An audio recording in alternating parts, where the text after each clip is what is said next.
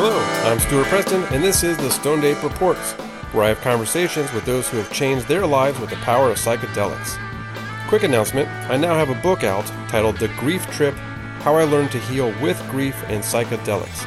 You can find it at www.thegrieftrip.com. 100% of proceeds go to the Ian Preston Memorial Fund to help support mental health and suicide prevention. Okay, back to the podcast.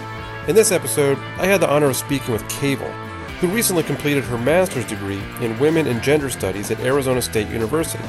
As part of that work, she conducted a survey study around pleasure and psychedelics.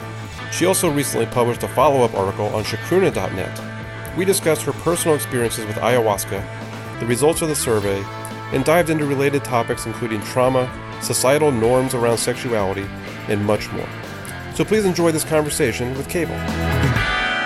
Kewal, thank you so much for coming here on the Stoned Ape Reports podcast. I'm, I'm honored to have you. Um, you know, I reached out to you a while ago, but now you've got so much going on that I'm just excited to ask you a few questions about the the paper you wrote and the article that you've got published out there, in addition to hearing your own experiences. So, you know, first of all, thank you for taking the time to do this. Yeah, thank you for having me, Stuart. I'm looking forward to talking with you. These are some of my favorite topics, so it's fun for me.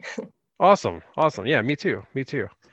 So you mentioned in the article you wrote at chacruna.net, you know, about your New Year's Eve ayahuasca experience, which I definitely want to hear about that. But I also like to get some some background and kind of lay a foundation for what was going on in your life that kind of brought you to the medicine and what you were looking, you know, maybe we, sometimes we call them intentions you know what you were looking to to work on or get help with if if anything. So what is there any kind of a background you want to share as to kind of what was going on in your life before this yeah, I, experience? I would love to share some background and I do also want to mention just for listeners that my topics of research and the things I'll be talking about today uh, pertain to sex and sexuality and in some cases sexual trauma. So I just like mm. to uh, give that as an FYI, just in case there's anybody who's not feeling up for those uh, conversations today. I don't have anything too heavy planned, but you never know what might come up in a conversation. So yeah, thank you.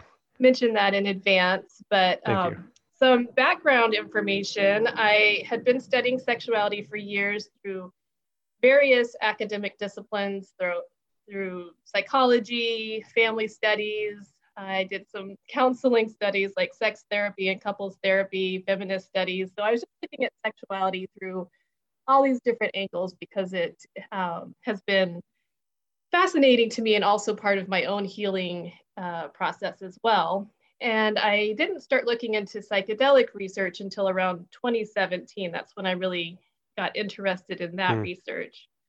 And the first thing I did uh, once I really got sparked about that was go to the MAPS conference in 2017. MAPS, the Multidisciplinary Association of Psychedelic Studies, they do a big conference. And so I went there and was going to these presentations. At the time, I was mostly looking for information about how uh, spiritual experiences that happen in psychedelic states compare with other types of altered states like meditation that kind of thing so i was mm-hmm. i was curious about that kind of information and just about what happens in psychedelic spaces um, and i was at that time very resistant to doing any psychedelics myself i had done some in my teens and I had some good experiences, some good like recreational type experiences mm-hmm. as a teenager, but then I also had a very what I would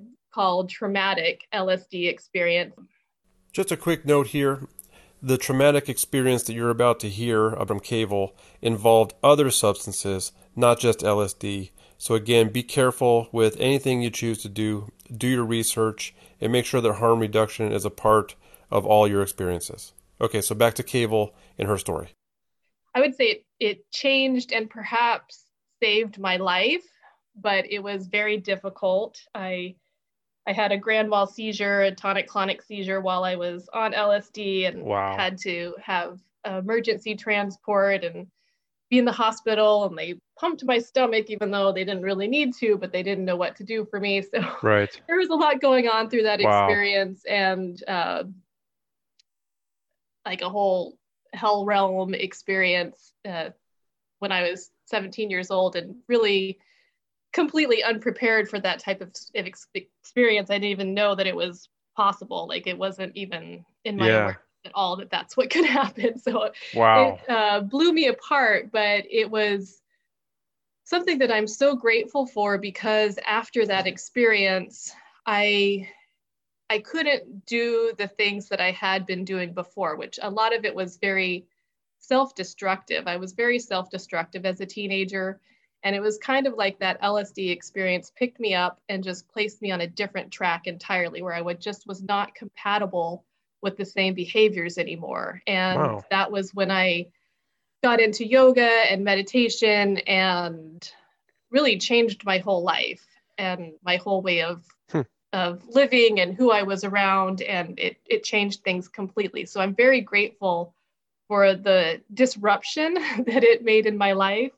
Uh, yeah. But after that, I had a, a good 20 years where I would not even consider taking any psychedelics. If somebody even mentioned it to me, I would say, like, don't talk to me about that. Do what you want, but do not talk to me about psychedelics yeah, because I will not through. do them. Yeah. Um, so I was I was very closed to the idea of doing them myself. Even when I went to this conference in 2017, I I was not thinking I was going to do any myself. So what drew your interest then to go to the conference? Well, it, I mean, it's kind of funny that someone who was so close to psychedelics at yeah. that time would would make the effort to go to that conference. Um, but I was really fascinated by the research. Just when I would see the research about it, it it lit me up. It was exciting to me, and I I did always have this fascination with it on some level, just because of the experience I had when I was 17 with mm. LSD it had always kind of stayed with me like what happened to me where did i go what how did that do what it did for me so i was mm. i had a fascination with it and i think once i started seeing the research that was coming out i i just was drawn to it for that reason and also reasons i can't even explain some of it was kind of a mystery to me like why am i so compelled to do this and now it makes more sense looking back at what has transpired in the years since then, it right. makes sense now. But uh, at the time, it was a very strange thing for me to do. But I, I very much enjoyed the conference, and I, uh, I felt like it was significant in my life. I felt like whatever I was doing was important. Whatever was drawing me there was important. Mm and i i did start to feel like there was some kind of psychedelic medicine calling me like there was something that i was going to have to work with i was very resistant to that though and even when i started to kind of open up to the idea of working with psychedelics again personally and moving through the fear of doing that i was closed to ayahuasca in particular because the idea of uh, being in darkness for hours and vomiting and diarrhea just was not appealing to me. I don't I don't know that yeah. it's appealing to that many people those aspects, but no. I was like, no, not ayahuasca over and over again, even when it was getting shoved in my face. Uh, that's right. what kept coming up. And of course, it did end up being ayahuasca, the one that I was saying no to. right. Uh, but I did very, very much feel like ayahuasca came and got me. Like I was very resistant to psychedelics. I was very resistant to ayahuasca in particular, but it kept coming up. I kept learning more about it, even when I was trying not to. And it began to feel kind of like a relationship was forming with something I didn't even quite understand. And I hmm. I felt like I had to go towards it eventually. Eventually, I I just knew that I had to meet it, this right. thing that was calling me. So I I had my I started going to ceremonies in 2018. So that's when I finally said yes to it. And uh, it took me by surprise. It actually sometimes still continues to take me by surprise, but it became a, a really important relationship and a, a big teacher in my life. Hmm. And so when I came to that, uh, the ceremony that I mentioned in the article that I wrote about pleasure and psychedelics, uh, that it was an experience that taught me a lot about pleasure, and I'll, I'll talk about that. Uh, but that was one that happened, I guess it was the New Year's Eve 2019 into 2020 when that uh, New Year's Eve uh, ceremony happened. And I came to it definitely with struggle. I kind of always come to any ceremony with a little bit of struggle, mm-hmm. being scared and also happy and excited. Both. It's like this, yeah. this mix of trepidation, also e- extreme gratitude because it's such an important process for me and i know it's always important and meaningful and helpful to me but going into it is still every single time hard for me. So definitely going into that experience i i know i was feeling some some anxiety about it and also gratitude. Yeah i get that. So what what do you think the pleasure aspect of it what was going on with you that kind of set set the stage or the setting, the mindset for that kind of a lesson? Well, I wasn't consciously looking for it. I, yeah. I didn't know that's what I was going to get going into it, which is often the case. we get things we don't quite know we're going to get.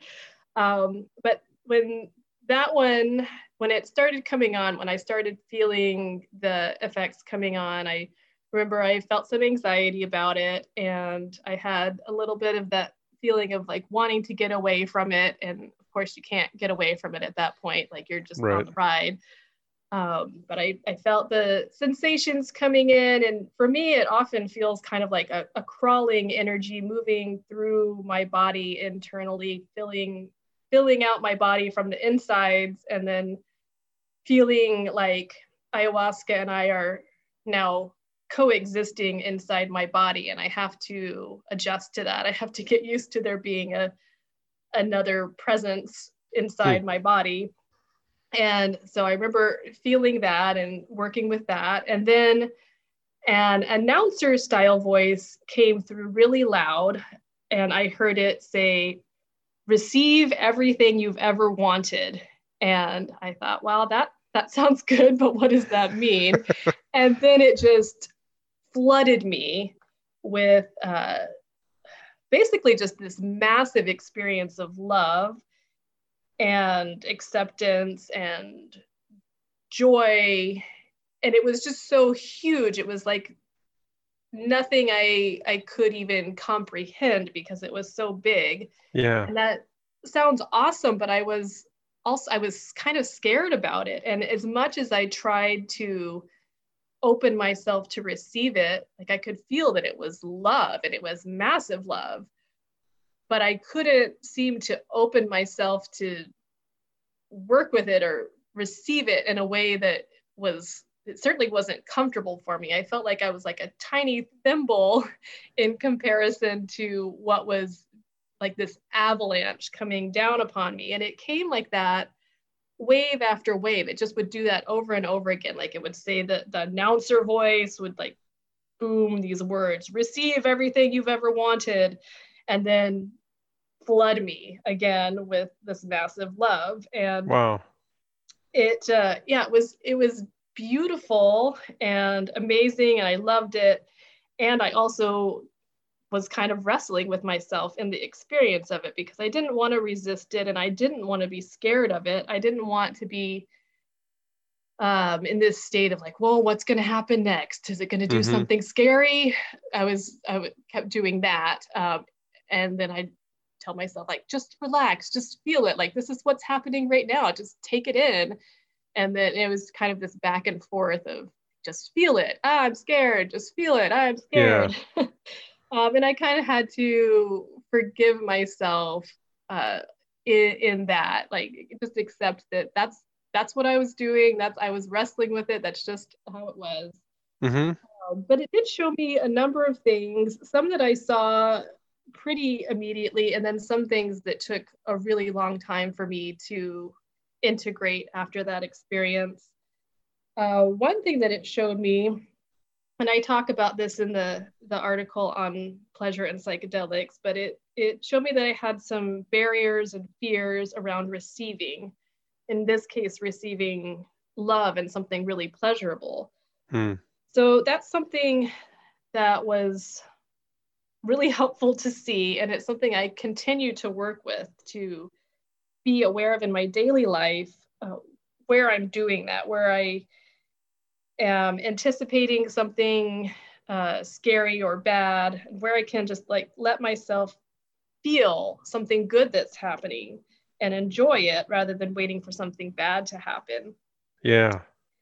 And it, uh, it also showed me some things in relation to loving other people. It showed me that we're all just able to take in whatever we can take in at any given moment. So in, in this experience, it was that I was only able to take in so much. And it wasn't that I was rejecting ayahuasca and it wasn't that I didn't want the love. I definitely wanted it. I just had the capacity that I had in that moment. So that was good information for me in relation to my experience of loving other people. Like if I have some feeling like they're not taking in my love or they're not receiving it the way that I mm. mean it, um, or like why can't they take in my love as big as I am giving it, or whatever it is, it showed me that that's just that person's capacity in that moment, and it's not yeah. necessarily a rejection, because I do tend to automatically assume rejection in things. So this showed me that that those cases aren't always automatically meaning rejection. It's just where people are at and what they can receive and what they can deal with in whatever moment you're in. Yeah, that's big. Uh, yeah, that was that was a useful thing to me uh, that I was able to carry into my life.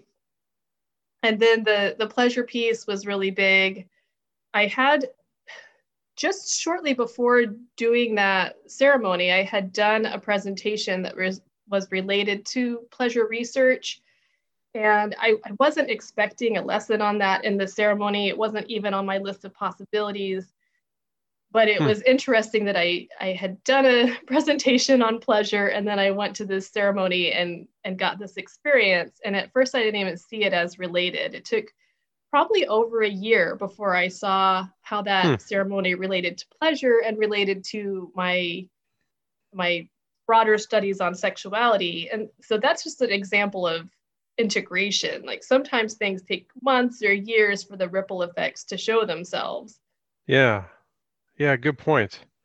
So what what what else is i mean that's a lot is there anything else that you you brought out of this and, and did that you know a year later when you kind of connected the dots between your presentation and your lessons about pleasure it, what was that kind of your your catalyst to dig further into this and learn more about it in your studies well in some ways i think it was already happening because hmm. i i had been studying sexuality from various angles for a while. And then I became interested in psychedelics research. And for a long time, it seemed like two separate things and, and also kind of questionable things like, why am I always studying sexuality? Why am I always studying psychedelics? Like, why those two things? That's kind of weird. How's yeah. that going to be a career for me? but um, I they seemed separate, and then eventually they did start to come together, and it was a variety of ways that they came together. But I do think that experiences I had in ceremonies probably planted some some hmm. seeds, and maybe that experience uh, was was part of that without me even being consciously aware of it at, at the time. Yeah the uh, and I want to get into your study because there's so much there to talk about. But I want to also want to throw out there: were there any other psychedelic experiences that you've had where you, you brought some lessons out of the out of the ceremony or the individual experience that you've incorporated into your life? Any other big lessons that have really helped you as a result of psychedelic use? Well, there's been so many. Yeah. there's been just a lot, but I I guess I can talk about a few that are more recent, I would say. Uh, well, one thing that has has happened for me repeatedly, recently and not as recently, is stuff processing stuff around uh, childhood sexual abuse. Mm. And that's happened on different levels. And it's kind of not surprising because people tend to process trauma and things from the past. And so I knew that could come up, but it is it's something I've done a lot of work on in my life. So I was, mm-hmm. of course, kind of hoping that it wasn't gonna be a whole big thing, but it but it has been present in numerous ceremonies. But hmm. uh, one in the past year that was really meaningful related to that was uh, one that took me back to uh, a memory to a, a case when the person who uh, abused me was present and um, I, I, went back to that room in in the ceremony i saw that myself there as a child i saw him there and as an adult i i went to that room and i was able to interact with it in different ways like i could mm. Kind of pick him up and move him away from the child me wow. so I, I could do that i could go to the child me and talk to her and tell her the things that she needed to hear in that moment and comfort her and then it became a, a lot of the experience was about feeling his pain and his struggle, the person mm. who had uh, abused me as a child. Mm. So a lot of that night became about understanding him more, understanding his experience, and and feeling the pain of that, which was a surprise to me. Yeah. It was, it was very painful, but it it expanded my understanding and my compassion and it actually took me through again and again uh, praying for him as an adult praying for him as he was in that moment i had to yeah. i also prayed for the the child me but it, over and over again it had me pray for him specifically wow which ended up being a, a very healing process it was difficult but very very healing so that was like a, a new level of processing that you know, childhood experience that yeah. was very impactful for me.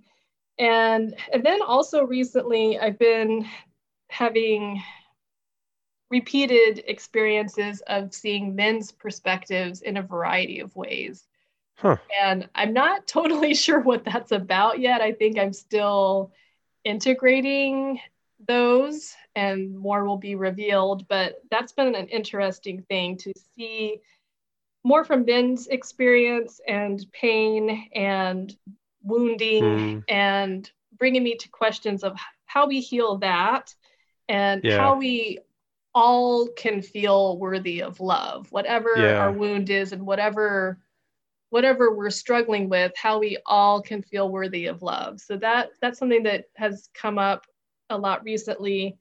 And then I've gotten like the very common experience is lessons about uh, self love and self acceptance. I've definitely gotten a lot of those, and it's taught me a lot about being more compassionate towards myself, more gentle with myself. And a lot of people in my survey mentioned that as well the self love and self acceptance that just comes up over and over again in mm. all hmm. kinds of uh, studies and writings about psychedelics. And then I would say another big piece that has come up repeatedly is about connection with nature, about feeling mm. myself as part of nature and the beauty of that relationship and the aliveness of nature, feeling the aliveness of nature. Yeah. Yeah, those are huge. Those are huge. Is it do you primarily work with with ayahuasca, or is there a combination of different entheogens that you you work with? Um, I've worked a little bit with mushrooms, but it's mostly ayahuasca. I I do feel a connection with some other ones, but at this point, it's just ayahuasca right now. Okay. All right. Well, it sounds like I, La Madre is bringing you some amazing, amazing lessons. So that's that's wonderful. Yeah, it continues to surprise me. mm-hmm. Mm-hmm. Um, so speaking of, of, this, I guess a good segue into the study and the things that you learned from the study, you know, about self-love and, and self-image and those kind of things. Um, I, I participated in the study. It was really well done because I've seen other things, you know, kind of similar out there, and yours just came across as, as very professional, um, you know, well written. There's just so many things you see out there where people just don't really know how to put a, a survey together, and yours just mm-hmm. was a really good survey. And so, it like a lot of people, I saw reactions out there. A lot of people, I was like them, was like, I can't wait to see what comes back from this. Well, thanks, you know? Stuart. Yeah, thanks for taking part in it too. It was my pleasure so yeah sorry about that everybody. Um, so i guess uh, the first it's a it's a survey about pleasure um, and it seems obvious but sometimes when i ask myself these obvious questions the other day i asked myself what is reality? based on one of my own recent journeys. Oh man good luck with that. Yeah and so i was like well that seems like an obvious thing and then i still don't know what it is. Yeah. so you know what as we go down this, what what is pleasure? What what does the word pleasure mean, and what's kind of the context of of your research? Okay, well, just a a basic way that I look at it is pleasure is a feeling of satisfaction or enjoyment. Uh, often we relate it to sexual experience, but it it really is everywhere in everything, and it's often related to our senses and what makes us happy. But there is mm-hmm. this definition that I really love that's more poetic uh, by Adrienne Maree Brown. She wrote Pleasure Activism, which is a, a really interesting book on the topic of pleasure. But what Adrienne Maree Brown said is pleasure is what our bodies, our human systems are structured for. It is the aliveness and awakening, the gratitude and humility the joy and celebration of being miraculous. And wow. she also says it is a measure of freedom. Wow. And so I actually didn't even prepare a question for this, but I remember you you bringing it up in your writings. Is that kind of where the concept of pleasure being a basic human right comes from? That's why I'm feeling as I hear you say that.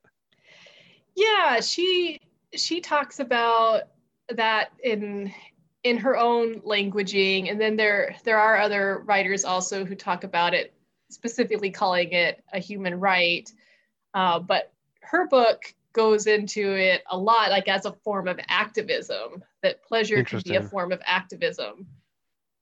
So how how is how can pleasure be activism?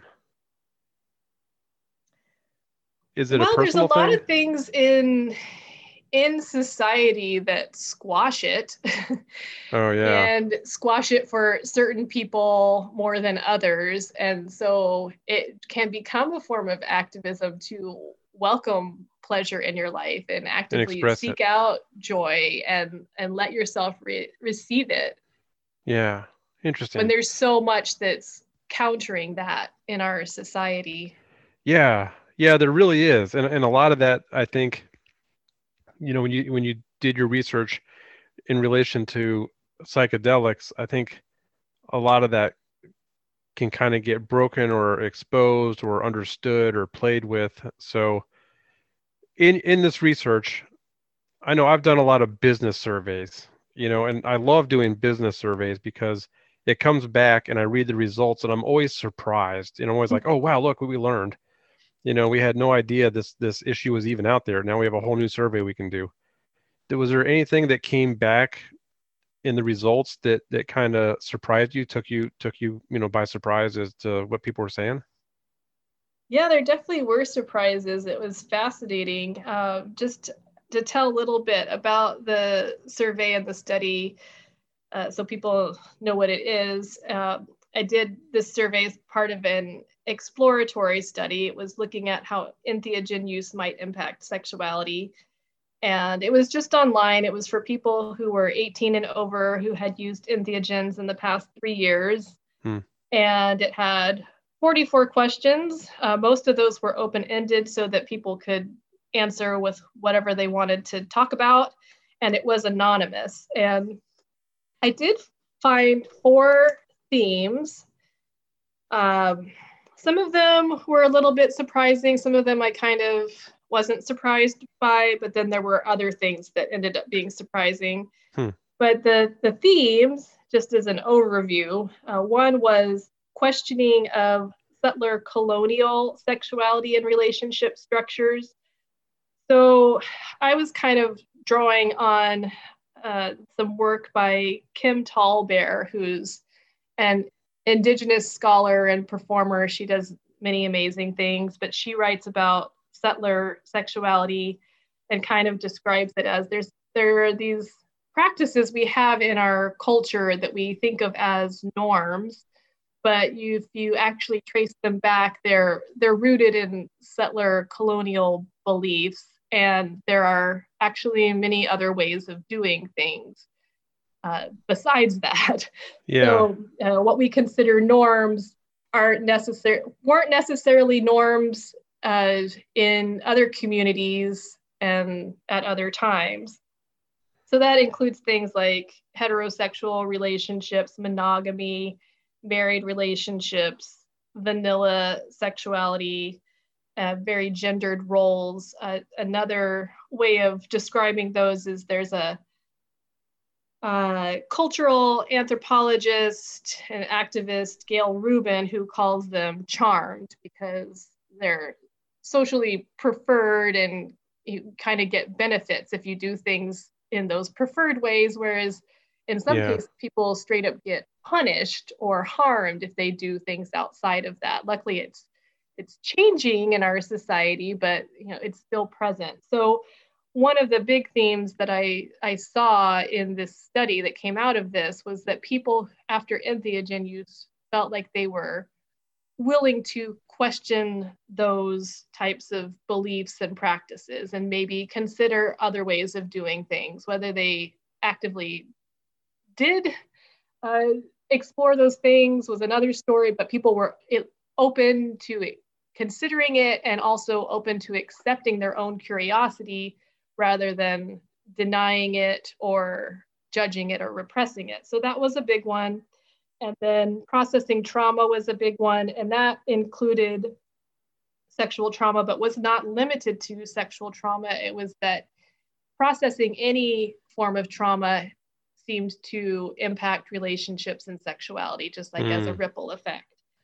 And then feeling of connection was another theme, and that was connection to self, to partner or partners, to spirituality, and or to pleasure. And then the fourth theme was acceptance, and that was acceptance of self, acceptance of body, acceptance of one's own mm. desires. So those were the, the themes that came out of that. And a big surprise for me was just how open people were about sharing their experiences because so many of the questions were open ended and people could say whatever they wanted to say. They actually shared a lot. And I was continually touched by the things that people shared. I cried over and over again mm. as these responses came in because people were telling me such profound and meaningful things that had happened uh, in their relationships and their sexuality and in their own ability to accept them, themselves and what they desired in life. And it showed me that people really want to talk about this stuff and need safe ways to be heard about this. This is a yeah.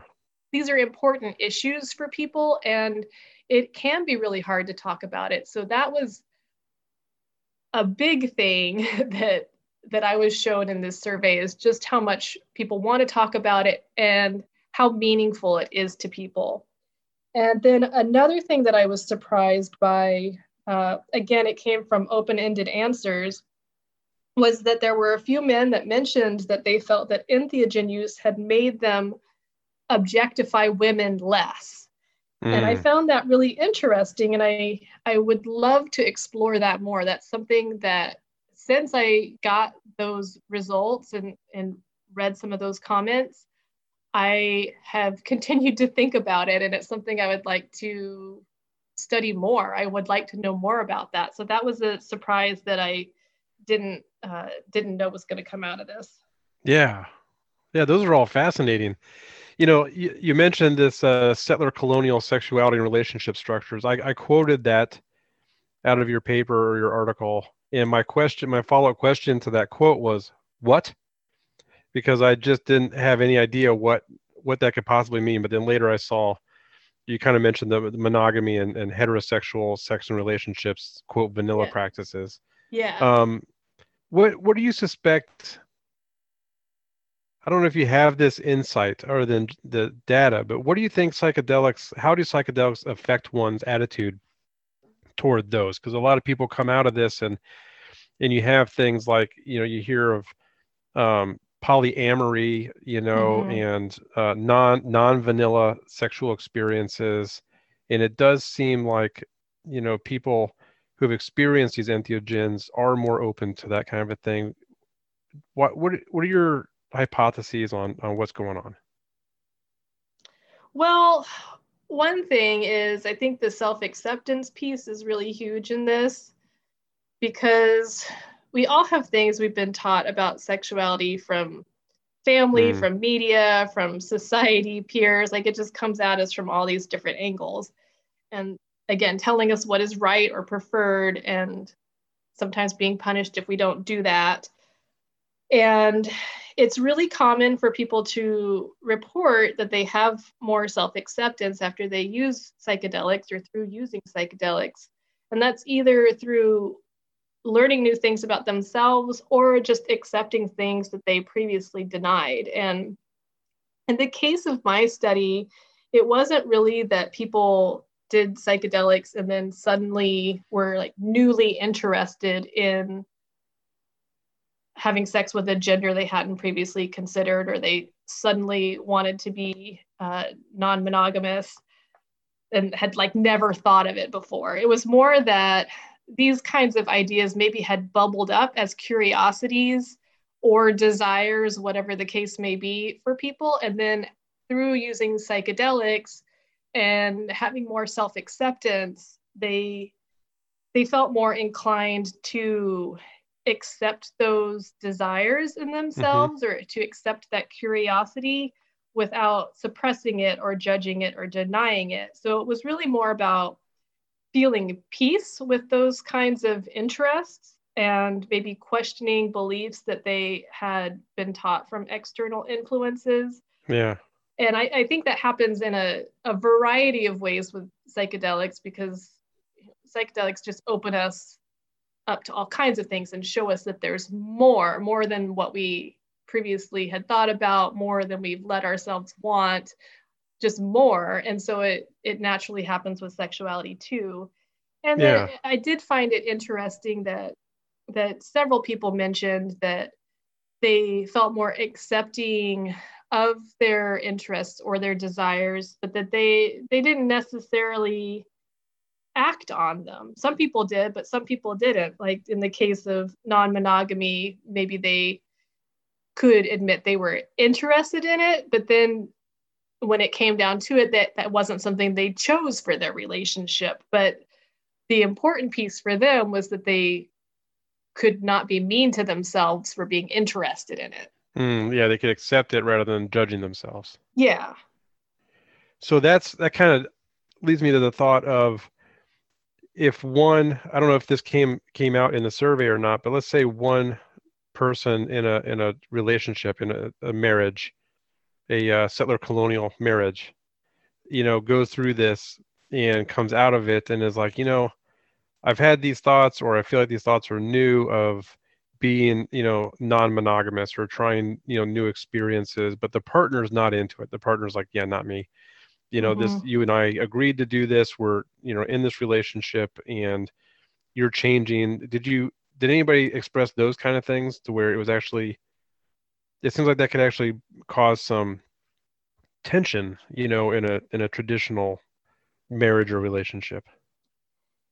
Yeah, I mean, it makes sense that in any kind of practice where somebody, where one person in a in a partnership is addressing issues or exploring curiosities or opening to new ideas in themselves, like whatever it is, psychedelics or anything else, because it can happen lots of different ways, hmm. that it might uh, create an interesting uh, situation within that relationship. It might yeah. require that the relationship itself changes or that the conversations that are happening in the relationship change.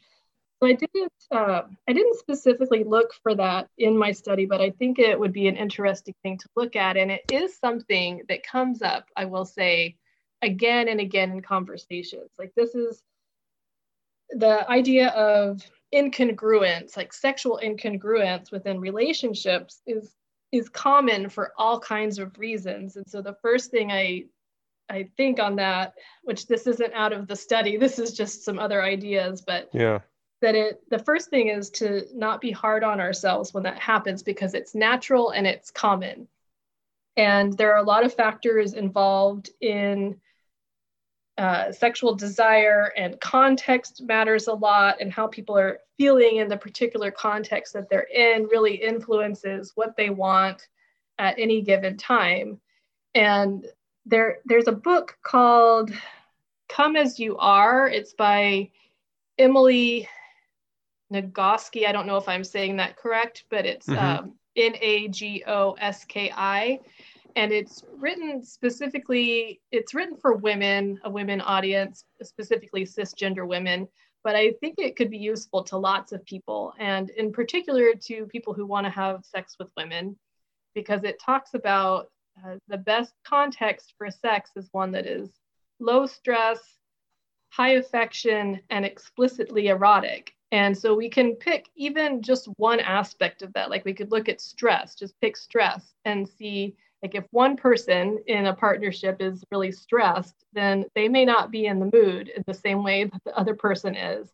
And then also there's the self-acceptance piece like if if someone's feeling bad about their body or their desires and they're not doing things that actively process that then that's going to affect things and there's naturally going to be a, a, mismatch in where people are at with things yeah. sexually so it does make sense that if one partner is addressing these kinds of issues with psychedelics or any other way, that there might be that natural huh. incongruence. But I do think it can have the possibility of opening up some conversations. Like when one person is becoming more open to those things, there is the possibility they can kind of draw in the other person to have these conversations or look at other ways that it can be explored like hey this is what i'm experiencing this is what i'm opening to uh, do you want to talk about that?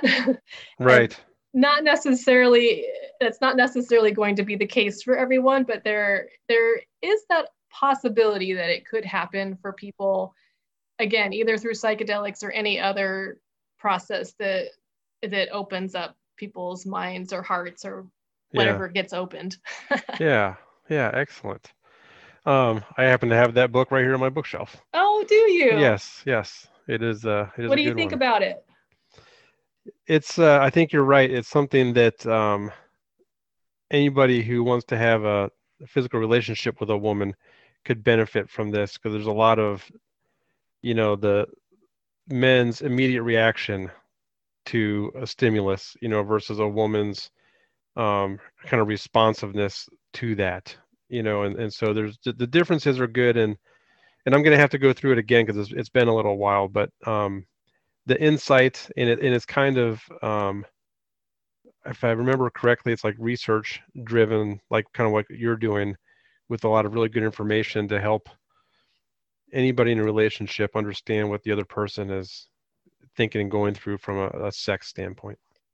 Yeah, I feel like it has some really helpful information. Uh, there some parts about it that I, I think are really useful. Uh, is like they it talks about that there's variations in in how fast people get turned on and yeah. also how fast people get turned off. They call it the accelerator and the brakes. So for different people, and this doesn't have to be a gendered thing. I think in our society we kind of expect that that hmm. men are going to have the bigger sex drive and accelerate faster but that's not always the case. So i i find it interesting that they talk about it like look at how fast you tend to get turned on and how fast you get to t- be turned off. And then also what context seem to make sex more likely for you. And also look at that for your partner because it's just it's just differences in how we operate. The things that turn us on are different the things that turn us off are different and then also how fast we respond to those things is different as well. So yeah it has a lot of good information. Yeah. And without embarrassing my wife that was really the thing for us was really kind of understanding the the flow of that that turn on and the roles that you know we play in that and I think it was very helpful, you know, all the way around to really at least take the time to understand, if not completely grok it. You know what I mean? To under to think about that flow and how that works for different different people. I won't say men and women, but different people and how how their sexual arousal or energy flows within given situations. Yeah, and then it's not a judgment thing either because it's just differences. Exactly. We're just different and we're all yes. in different situations in life too. So yeah it's just differences and getting to know ourselves and getting to know the, the people we're relating with. Mm-hmm. yeah yeah exactly. Um you you already i think touched on sexual and other traumas playing a role in one's ability to feel pleasure. Did was there anything else you wanted to touch on with that um, well, I mean, just that it is a, a huge piece of it, and it did come up again and again in the study. People just naturally mentioned that in their answers, and that mm-hmm. as they process trauma, any kind of trauma, that shifted how they felt about their relationships and sexuality. Because addressing trauma impacts all parts of life. And I did definitely feel like that was coming into play in the things that I saw in that New Year's Eve ceremony uh, because I did notice that I was kind of more familiar with pain and that made pleasure a little scary for me just because it mm. was less familiar. And mm. then there was also the the feeling deserving of pleasure and love and acceptance and I I did find that for me and also many of the people who responded to my survey those kinds of things were trauma based and so mm naturally addressing trauma would impact those. Yeah. I haven't read this one, but the other book that I was told to buy and read is uh, The Body Keeps the Score. Oh yeah, that's an excellent book. Yeah. Yeah, that's so that's good. here next to me. Yeah. And then so if I'm pulling out all my books, the uh well I'll find the other one later. The Ethical Slut. Oh yeah, that's good too. yeah, yeah. so now everybody knows a lot more about me than they probably wanted to. What's on Stuart's nightstand? Yes. Yeah. Yeah, I should say. I have a lot of Ram Dass too, people. All right. Okay. All right. So where where was I here? Okay. Um, I think body image we talked about. I, I know that the ironic thing for me, I'm I'm a 50, 52 year old, not in great shape man. And I have never felt sexier in my life. That's you know, awesome. Yeah, and it's the weirdest thing.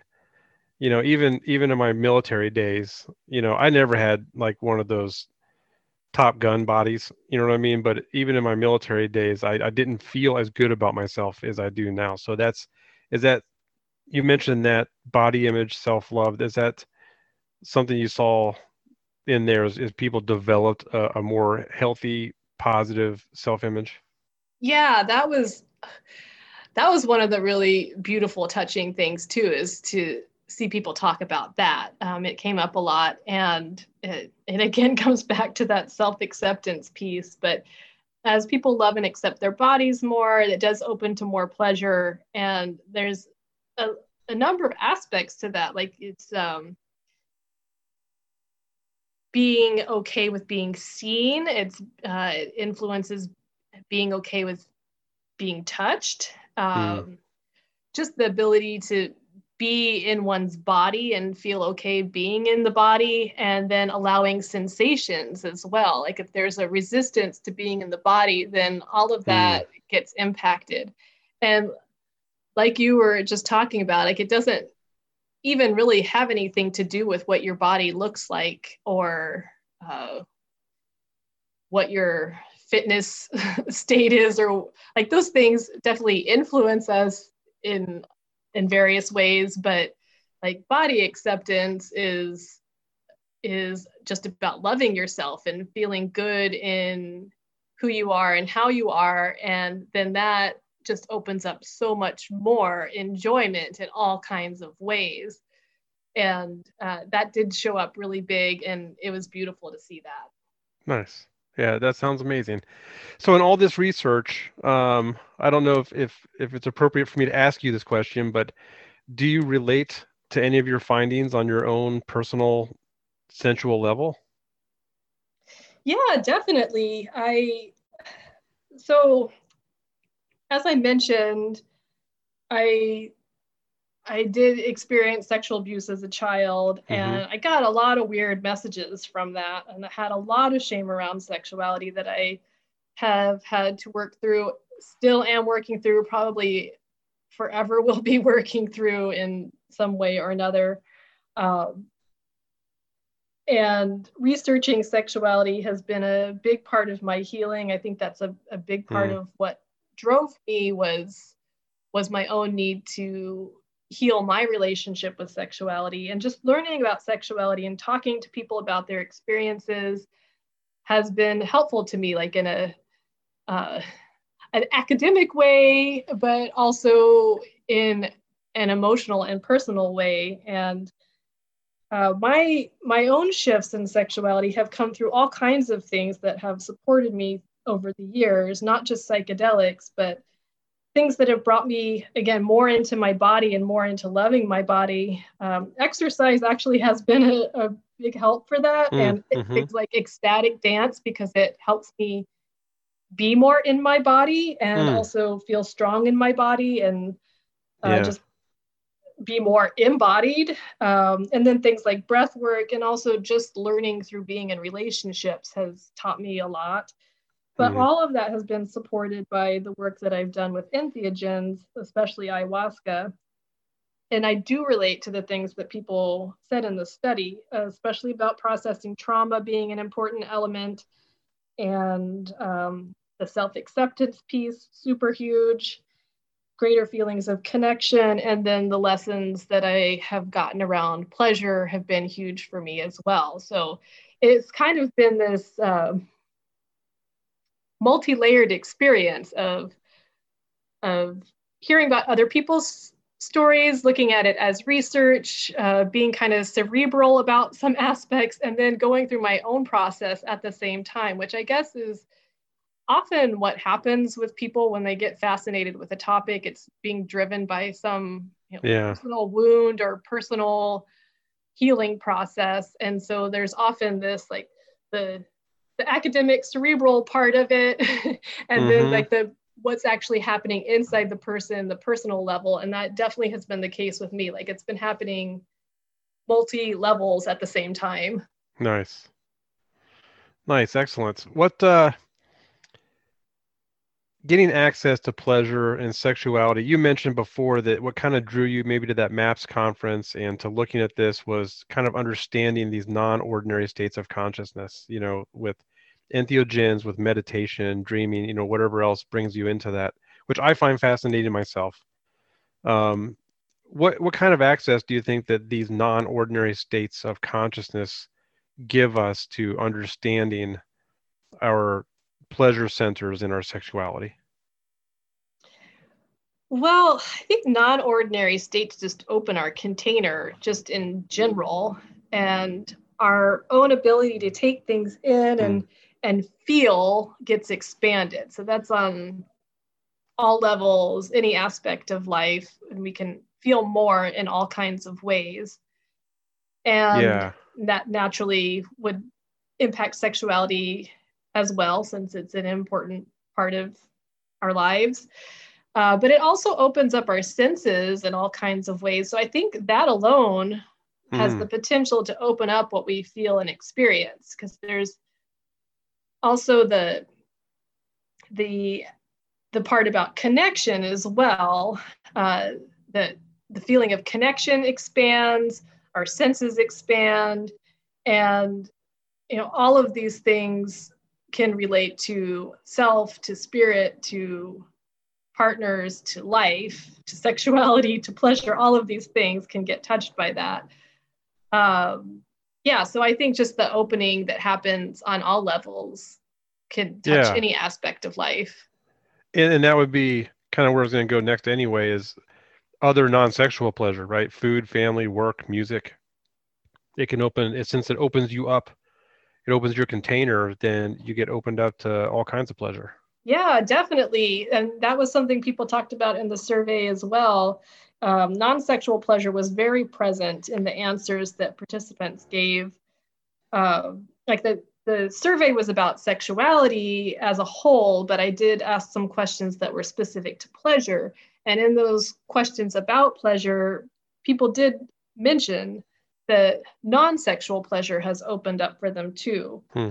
and there again is the self-acceptance piece but it's like yeah. seeing ourselves as worthy of joy and opening our hearts so that we can see more beauty in things and we can connect more and we can care more and opening the senses and it, it reminds me when it makes me think of the, the non-sexual pleasure like it's in everything but it makes me think of after ceremony being in um, a sensitive space still being still expanded mm-hmm. and senses still awakened more how amazing it can be to do something simple like look at the night sky or eat like a juicy piece of fruit and it just seems like the best thing ever so it's those mm. expanded senses making everything more enjoyable. Yeah. Yeah, definitely. And the funny thing for me is is uh, after my very first psychedelic journey, I suddenly understood and could appreciate and actually listen to Pink Floyd. the up till that moment, their music just irritated me. That's what it takes, huh? yeah, I, I, still don't get the Grateful Dead, but Pink Floyd is I can oh, do it. Oh man, I can't believe you're admitting this yeah, no, it's it's real. You know what I mean? It's that is what what has happened. We'll see. I don't know. I'm not a big LSD person, so maybe that's why the dead that's is some, not. That's some vulnerable admissions there, Stuart. well, I do have tears coming down my face, so yeah, have to have to open up, right? Are you making fun of me? All right. I'll get deep with you. no, I just thought it was funny. Yeah. Um, so somebody who's looking to connect to their their their pleasure center and to open up that container, what uh, you know, using entheogens, using psychedelics, what recommendations do you have? I mean, anything from set and setting, substance, um, preparation, and harm reduction. I mean, anything you can think of. What what recommendations? Oh, and I should throw out my little caveat right now is uh, we are not recommending people go take psychedelics. Uh, don't do illegal drugs.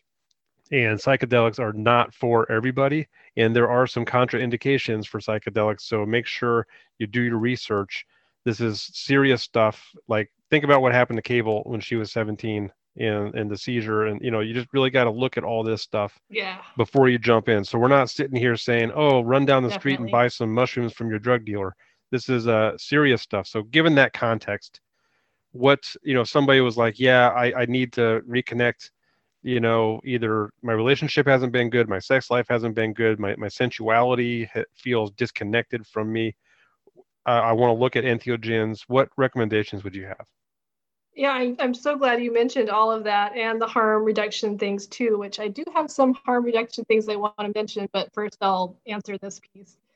I do think there is interesting potential for for people to consciously work with sexuality, pleasure, all of these ideas with entheogens. Like that's one thing. That was one takeaway from the study that I did is that there seems to be some interesting potential there. Yeah. Um, so I do think it's worth having an intention for entheogen experiences like we can always have the intention but then ultimately of course we do have to let go and mm-hmm. have whatever experience we are being given and so have the intention and then also let it go. Yeah. and I, I do think that connecting to the heart is helpful for for any experience, but for for this type of intention too, and to be in gratitude and to really sincerely connect to the things that we're grateful for because I do think the heart has a, a big interplay in this, of course. And not just in psychedelic experiences, but life in general, gratitude opens up a lot. Yeah. And and then if you have a relationship with the entheogen that you're working with, I would say try talking to it and hmm. express hmm. that this is something that you want to learn about. You want to learn about sexuality or you want to learn about pleasure and like have a have a dialogue with the entheogen that you're working with like as a as a relationship as a as someone that you're you're co-creating with. And then see what happens like see what happens in the psychedelic experience but also just see what happens afterwards because as i mentioned before sometimes things don't make sense in the psychedelic experience. Sometimes it takes the weeks or months afterwards before you really get the mm-hmm. information on a like a conscious level and kind of yeah. put the pieces together um so i do have some more more about harm reduction do you want Please. me to yeah yeah definitely okay. definitely um like you already you already mentioned this but first of all educate yourself about whatever approach or medicine that you're going to do you need to know what you're taking you need to know the risks and the best practices and also find good people to work with if you're going to do it then find good people that have a good reputation and ideally it would be someone that someone that you know someone who's already worked with them who can vouch for them and mm-hmm. make sure you feel safe with them before you get into an altered state with someone. And then also, as you mentioned, be honest about your medical issues and your psychological concerns, and you have to disclose those to whoever you're working with. Like, you need to be honest about it and be upfront about it and uh, not do it if it's a contraindication. And hopefully, the facilitator either gives information about that or has some kind of conversation with you about it, that actually is a, a good indication if someone is not addressing those things, then you might want to uh, have like a red flag or something. Yeah. Um, they should then, be asking you some pretty deep questions and a lot yeah, of them. Yeah, to make sure that you're safe. Yeah. Like these are basic safety things. And ask for help if you need help. Uh, that that also is uh, useful harm reduction practices yes. to ask for help. Um, there is a resource that I want to mention too that it's uh, on Chacruna's website, chacruna.net. They have an ayahuasca community guide for the awareness of sexual abuse. Mm. And it is specific to ayahuasca, but it has information that's useful for any type of psychedelic work. Um, things to be aware of because those kinds of things do happen and like there's weird power dynamics and abuse of power in some situations and sexual abuse does occur so those are things you have to be aware of as well and then the other thing i would suggest is to connect with integration support and now there's groups in a lot of places where you can meet in person or online with people uh, to have support when you're processing what comes out of these experiences, which can be that can be a big deal in itself, just the processing afterwards. And there's also uh, the Fireside Project now, which is psychedelic peer support, and that's available for integration support too. That's uh, website firesideproject.org. Okay, I'll put those links in the uh, text part of this. Okay, great. Yeah, great information. Um, so just a couple wrap up questions. Uh, this paper t- for me kind of feels like a step or a first step. I think it's after hearing what you said, it's not a first step for you. It's just a step on this path you're on. So what what's next? What are you going to work on next? Where are you headed? Well, I I do, in a lot of ways, feel like what you just said, like that it's a first step. It was a hmm. big step for me. It took a lot to get to that step, but it does mm. feel hmm. kind of like the start of something, and that there is definitely more to come. And some of that is still a mystery for me. But I really want to continue my research on some of these topics. And so I am looking at various opportunities to do that. And I am working on some writing projects currently. And I did Good. just do that article for Chacruna about pleasure and psychedelics. They have a lot of good information, Chacruna does. Yeah. So I recommend them as well, uh, just in general. And mm-hmm. then I also just started working with Modern Spirit just in the last couple weeks. So this is a new thing for me, but Modern Spirit was started by Dr. Joe Tafur, who wrote The Fellowship of the River, which is a great book about ayahuasca and healing. I recommend that as well. It's one of my favorite books.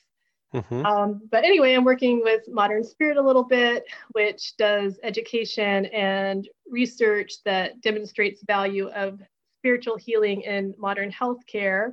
Hmm. And you can find out more information about that at modernspirit.org. So there's another another resource. Got it. And those are the things I'm working on right now, and we'll see see where things lead and what else yeah. is possible. well, that's awesome. Yeah, I can't I can't wait. I'm definitely gonna keep an eye on on the things you're doing because they're they're real and and they're very much appreciated. Um, so what else? Is there anything, anything else I have not asked you that you want to get out there? Oh, good. I can't think of anything. I yeah, you asked great questions and good. Uh, yeah, it was a fun conversation. yeah, yeah, absolutely. Well, I, I am so grateful. Speaking of gratitude, I am so grateful for you to come here and share this stuff. It was it was fascinating, and uh, everybody out there needs to go read the article and, and read what Kewal's putting out there because it's uh, it's refreshing and it's needed. So thank you so much for coming here and sharing all that Kewal. Thank you, Stuart. I really appreciate talking with you today and all the work you're doing as well. That concludes this edition of the Stoned Ape Reports. Thank you for listening.